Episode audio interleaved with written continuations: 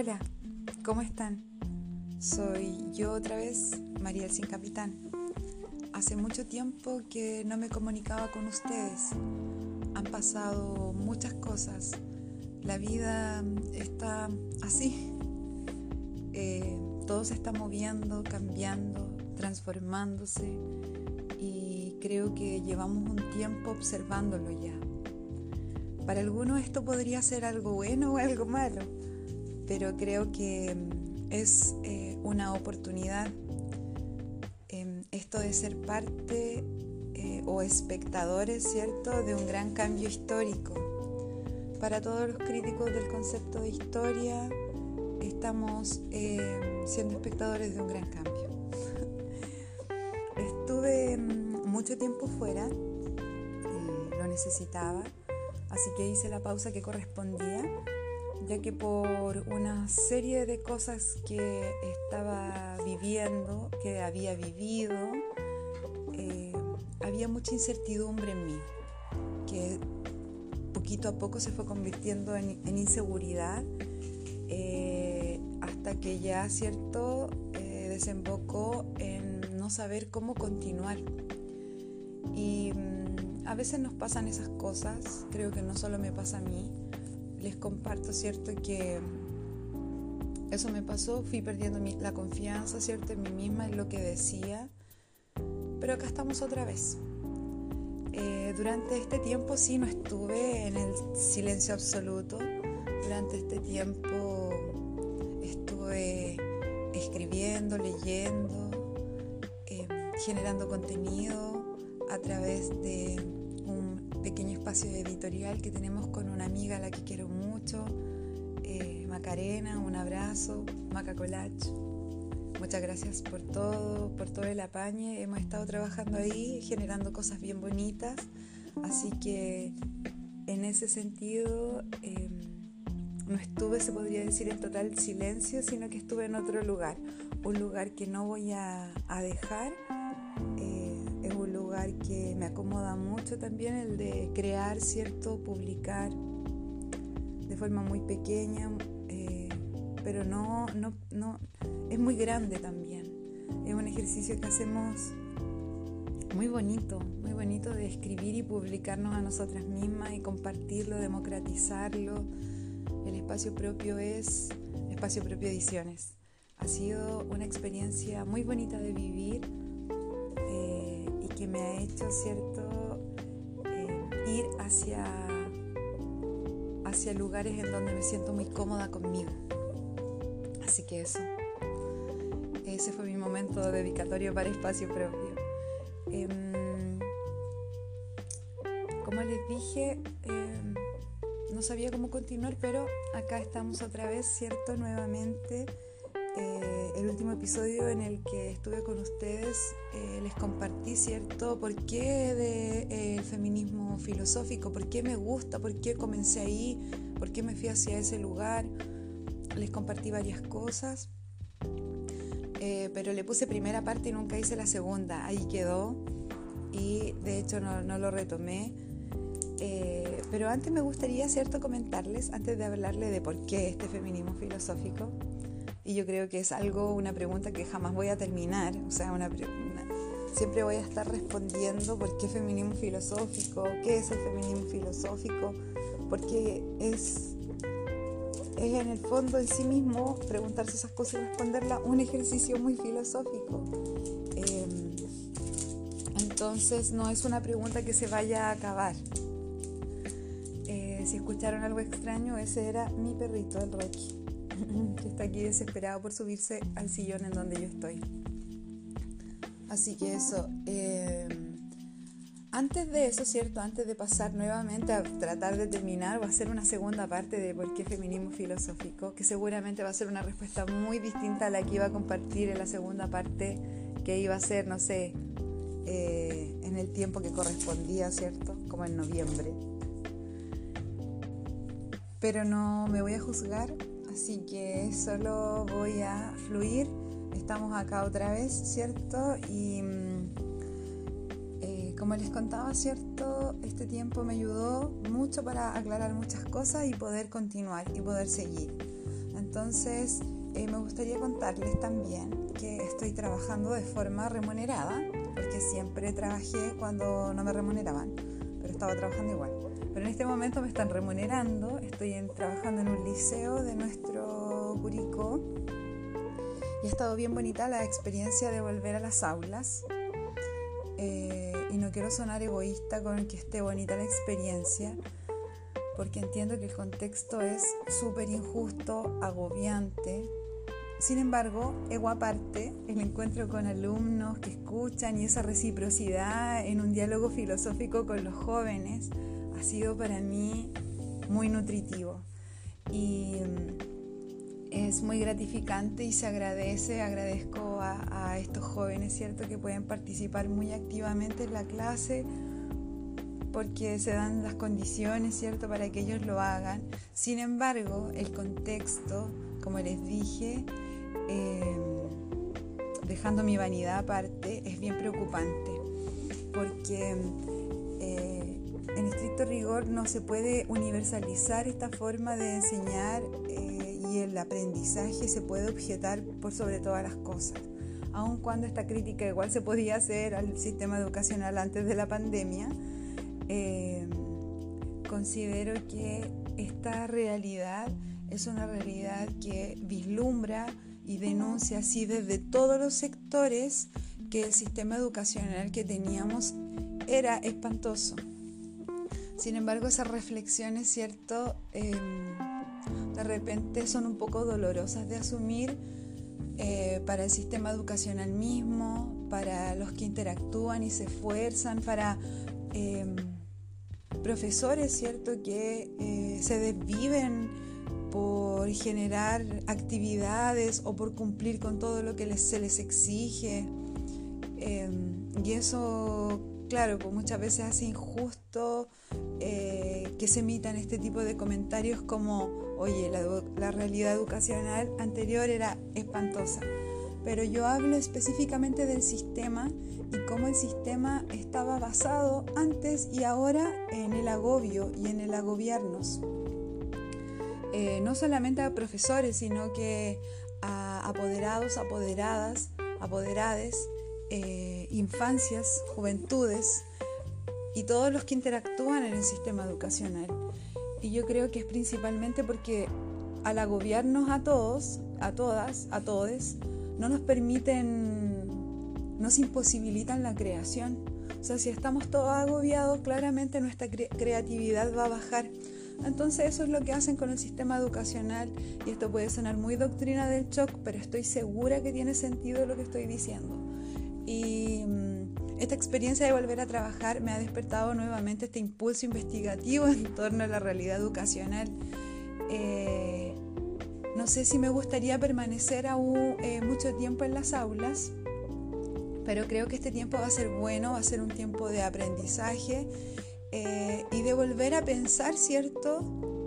La educación desde las categorías filosóficas y también pensar la educación desde la investigación, investigar sobre nuestro sistema educacional y en una búsqueda simple hay mucho material.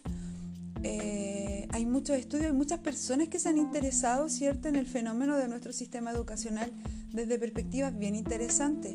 Entonces creo que hay mucho que podemos hacer, que podemos compartir y que podemos empezar quizás a colectivizar eh, una conciencia más crítica, que creo que compartimos, pero que aún no hemos, ¿cierto? Eh, quizás de forma colectiva y a nivel más, eh, se podría decir, a nivel, ya a un nivel más social, no tanto a nivel educacional del sistema mismo, sino que a un nivel de sociedad, no hemos quizás llegado a esa conciencia de lo mal que está nuestro sistema educacional. Eh, pero desde dónde, desde dónde viene eso, ¿cierto? Desde dónde está tan, tan, tan mal. Y es en realidad desde la misma estructura, de la misma base, ¿cierto? De cómo quiere replicar esta sociedad mercantilizada. La escuela funciona como una pequeña sociedad en donde claramente uno puede detectar inclusive figuras de opresión, de represión.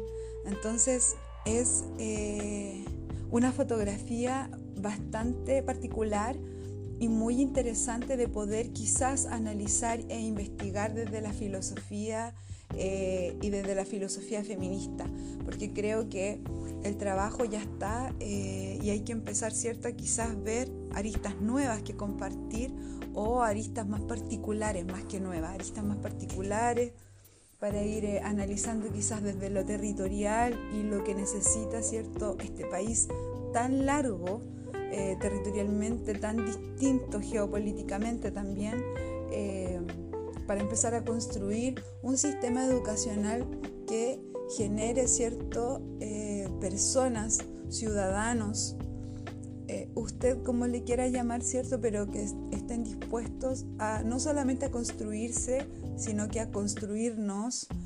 Eh, pucha, caminar hacia un sistema así sería extraordinario. Ojalá que algún día se dé. Bueno, como ya les he compartido, ¿cierto? Esta experiencia eh, me ha hecho volver a pensar en la educación y nunca había dejado de pensar en ella, sino que en algún momento de mi vida, eh, frente a, la observancia de toda esta falla y muchas veces frente al agobio, frente a la falta de tiempo, me producía mucha frustración el sistema educacional. Entonces desde esa experiencia me replegué, dejé de hacer clases Em, unos años. Em, y hoy, eh, en este mes de abril, ¿cierto? He abandonado ese estado de repliegue y he retornado a las aulas. Em, más que nada por el vil dinero. ¿Qué quieren que les diga? ¿Para qué me voy a, ¿cierto? a engañar a mí misma? Pero como les digo, tiene esta experiencia estas dos cosas. Por una parte, cierto, lo gratificante del encuentro en el aula, aun cuando el aula es muy diferente a la última aula en la que estuve. Y por otra parte, cierto, esta, este pensamiento que entró en mi cabeza sobre el sistema educacional que volvió porque era algo, como les decía antes, algo que siempre me daba la vuelta. Y ahora lo he otra vez, otra vez ha vuelto a mí. Eh, sin embargo, cierto, esta misma experiencia me ha hecho preguntarme por más allá de las cámaras apagadas que veo cuando hago clase, sobre esa diversidad de realidades, em, de las penas y los dolores que quedan ocultos en esas cámaras apagadas, porque dentro de todo, uno igual cuando en la presencialidad podía a veces detectar, ¿cierto? Estas realidades diversas con las que llegan los jóvenes a, estudiar y ahora se hace muy difícil, entonces me pregunto cuántas cosas, ¿cierto?, tienen que estar pasando. Yo creo que para nosotros no es eh, lejano la idea de que muchas cosas tienen que estar quedando en la impunidad en relación a los jóvenes y las infancias si antes pasaba, ahora peor, porque la escuela igual tenía esa función de muy de cuidado. Yo a veces lo asocio en que lo asocio a que eh, había muchas figuras, hay muchas figuras eh, de cuidado dentro de una escuela y dentro de un colegio, de un liceo. Quizás podría ser por el hecho de que mayoritariamente las personas que trabajan en los colegios, en la escuela y en los liceos son mujeres. Quizás, no quiero cierto ser categórica, pero dentro de la escuela se generaba un ambiente cuidador en donde muchas profesoras y profesores detectaban eh, abusos, eh, malas alimentaciones, realidades en donde quizás se podían gestionar herramientas para intervenir una realidad, no sé si se ayudaba, como les digo, porque en realidad todo este sistema está tan mal, tan mal, tan mal, hay que impugnar tantas cosas porque en todas partes, no solo en la educación, sino que también en la salud, también en, a todo esto igual un abrazo muy grande para todas las personas que trabajan en la salud, exceptuando para los que toman eh, decisiones eh, a nivel de gobierno. Em, pero por todo el trabajo que están haciendo. Pero esta falla se ve de forma estructural en todas las dimensiones de nuestra sociedad. Se ve una falla que provoca abuso, que genera corrupción. Entonces, Y no solo es neoliberalismo, no solo es capitalismo, también es patriarcado. Entonces desde ahí en la medida que no colectivicemos esa idea de que también es patriarcado de forma consensuada y todas, todos y todos juntos, esto no va a cambiar. En la medida en la que no, ¿cierto? Miremos que hay un sistema muy superior, ¿cierto? En una especie de imbricación, teja sobre teja, ¿cierto? Eh, porque antes de eh, el capitalismo había otro sistema que oprimía sobre este mismo sistema, que es el patriarcado, o sea, esta idea, ¿cierto? Que proviene eh, desde la antigüedad, en donde un uno se sitúa, ¿cierto? como el uno, se podría decir, ¿cierto? Como el importante. Y dice que los otros ¿cierto? Son esta alteridad, todos los otros. Él se define como el uno y él desde este uno define a los demás como otros, como las otredades. Y les quita significado desde lo que él es, ¿cierto? Entonces dice, yo soy el hombre, tú eres la mujer, tú eres el negro, tú eres el niño, tú eh, no eres capaz, tú... Entonces, mientras no colectivicemos esa conciencia, eso no va a pasar. Y desde ahí, obviamente, como en este episodio les estoy compartiendo sobre educación, considero necesario absolutamente la implementación de un programa de educación no sexista, ni siquiera perspectiva de género, nada queridos, o sea, eh, un plan efectivo de educación no sexista, ¿cierto? Y está propuesto las chiquillas, las cabras y los cabres de diversas colectivas y movimientos sociales han generado propuestas de educación no sexista. Esto se ha colectivizado, ¿cierto? Y se ha propuesto eh, formalmente. Sin embargo, ¿cierto? Este tipo de proyectos siempre tiene trabas eh, de personas que no quieren que estos cambios se comiencen a gestar. Por miedo, por interés, por la razón que sea, pero eso pasa. Eh, y es por eso que es muy necesario, así desde esta forma, ¿cierto? Muy desordenada, desde esta forma es muy necesario poder también ir cuestionando las categorías sobre las cuales se sustenta nuestra sociedad completa. Sin embargo, si está toda fundamentada desde una filosofía patriarcal, es sumamente complicado. Esto no significa que tengamos que abolirla o que tengamos que exterminarla o no verla nunca más, censurarla, no, para nada, está ahí, hay que leerlo, ¿cierto? Pero hay que empezar a incorporar criterios dentro de nuestra formación, no solamente escolar, sino que nuestra formación ciudadana, nuestra formación emocional, que ojalá yo anhelo de todo corazón que algún día, ¿cierto?, se dé en la escuela de forma democrática para todas, todos y todes, eh, porque hay hogares en donde eso no pasa, entonces la escuela debiese ser ese lugar, ¿cierto? Que equipara la, cancha, que borre las injusticias. Porque eso me pasaba también cuando era profesora. Siempre escuchaba lo mismo. No es que no tenemos apoyo de la familia, no es que no tenemos apoyo de los apoderados. Entonces yo igual decía, o sea, apartamos de la base, de la razón lógica, de que si tenemos alumnos con un gran porcentaje de vulnerabilidad social, que esa información estaba ahí. O apartamos de la base de que quizás no vamos a contar tanto con su familia porque o se están sacando la mugre trabajando para poder sobrevivir o hay ciertas situaciones que de repente escapan eh, de las manos, ¿cierto?, del bienestar de eh, la infancia y de las juventudes. Entonces dejemos de pensar en eh, la familia como lo que sostiene la sociedad porque eso es muy injusto, em, porque hay personas que no tienen familia o que su familia no es el lugar donde ellos se encuentran seguros.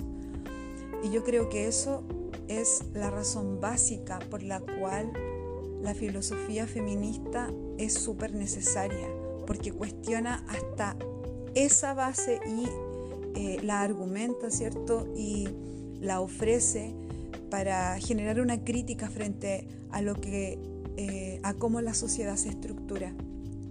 Es súper controversial cuando uno dice, no, lo que pasa es que es eh, la familia como pilar de la sociedad tiene que cambiar, porque dicen, no, pero ¿por qué la cuestión? La verdad es que es así, el sistema patriarcal ha hecho de la familia y bueno, y desde que comienza, ¿cierto? Ha hecho de la familia un instrumento para poder someter a las mujeres hacerse dueños de ellas, ¿cierto? De su vida, eh, decirles eh, que el trabajo que ellas hacen no tiene ningún valor, entonces, y también hacerse dueño de los hijos, ¿cierto? Eh, y tratar a todas las personas que interactúan en la familia como un elemento de propiedad privada hasta el día de hoy, en donde, ¿cierto? Vemos cómo este modelo de familia, esta idea de familia, eh, no el amor de familia, ¿cierto? No el amor, eh, ha fracasado ha fracasado y hoy día tenemos que pensar, ¿cierto?, que hay personas que no tienen la familia y por lo tanto hay que generar instancias de protección y de cuidado para todos los interactores de la sociedad, independiente de si tengan familia o no. Entonces la, escuela no puede estar esperando que, el apoderado haga esto o haga esto otro. Hay que partir de la idea de que eh, el joven o el niño, la niña o niña está ahí eh, y lo demás, ¿cierto? Obviarlo tratar de que en la escuela se generen todos los espacios de cuidado porque el Estado podría usar, ¿cierto? Es fea la palabra usar, pero podría quizás eh, tener a la escuela como un medio para este fin y, no a las personas como un medio para responder estándares, ¿cierto? Con, con, pruebas que lo único que hacen es... Eh, generar un sistema corrupto dentro de la educación. Entonces, no sé si se entendió esa idea, porque salió medio enredada, pero se refería a que no solo necesitamos, ¿cierto?, tener un sistema que regule la forma en la que se aporta a, a, las escuelas. También hay que regularlo para que se evite todo lo que hemos visto que pasa con la educación, que inventan fundaciones y que hacen un montón de cosas que generan empresas inmobiliarias y arriendan a la escuela. Eso pasa en el sistema, ¿cierto? Sobre todo en el sistema de, de colegios subvencionados, como se les llamaba antes. Ahora son todos fundaciones y cosas así. En el fondo uno puede ir viendo en la educación cómo cada reforma ha ido propiciando un nuevo abuso porque al final van manipulando eh, el sistema y, y a nadie le preocupa educar a los chiquillos.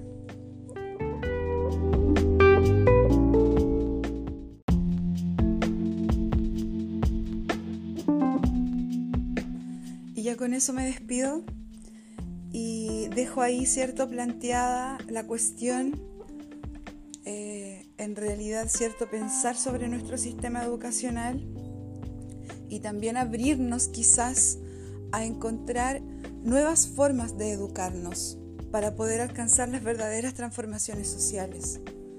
Eh, buscar en conjunto, eh, de forma democrática, proyectos educacionales para construir la sociedad que necesitamos, la sociedad por la cual salimos a luchar. Así que eso eh, los dejo, les dejo un abrazo muy grande, extiendo mis agradecimientos Francisco Muñoz eh, por animarme, ¿cierto?, a continuar, a mis amigas María Ángel, Ingrid, eh, por siempre estar, ¿cierto?, ahí escuchando mis, divagaciones y ayudándome, ¿cierto?, a fortalecer estas ideas. Eh, también a mi querida Maca Navarro por apoyarme en todo este tiempo y animarme a continuar. Y hay muchas personas, bueno, tampoco son tantas, eh, que me hablaron de lo que, de lo que les parecía mi podcast y eso claramente me, me llenó de mucha fuerza para poder continuar. Así que eso, un abrazo muy grande y mm, nos vemos, nos escuchamos y que esté muy bien. Así que eso, un abrazo muy muy grande. Adiós.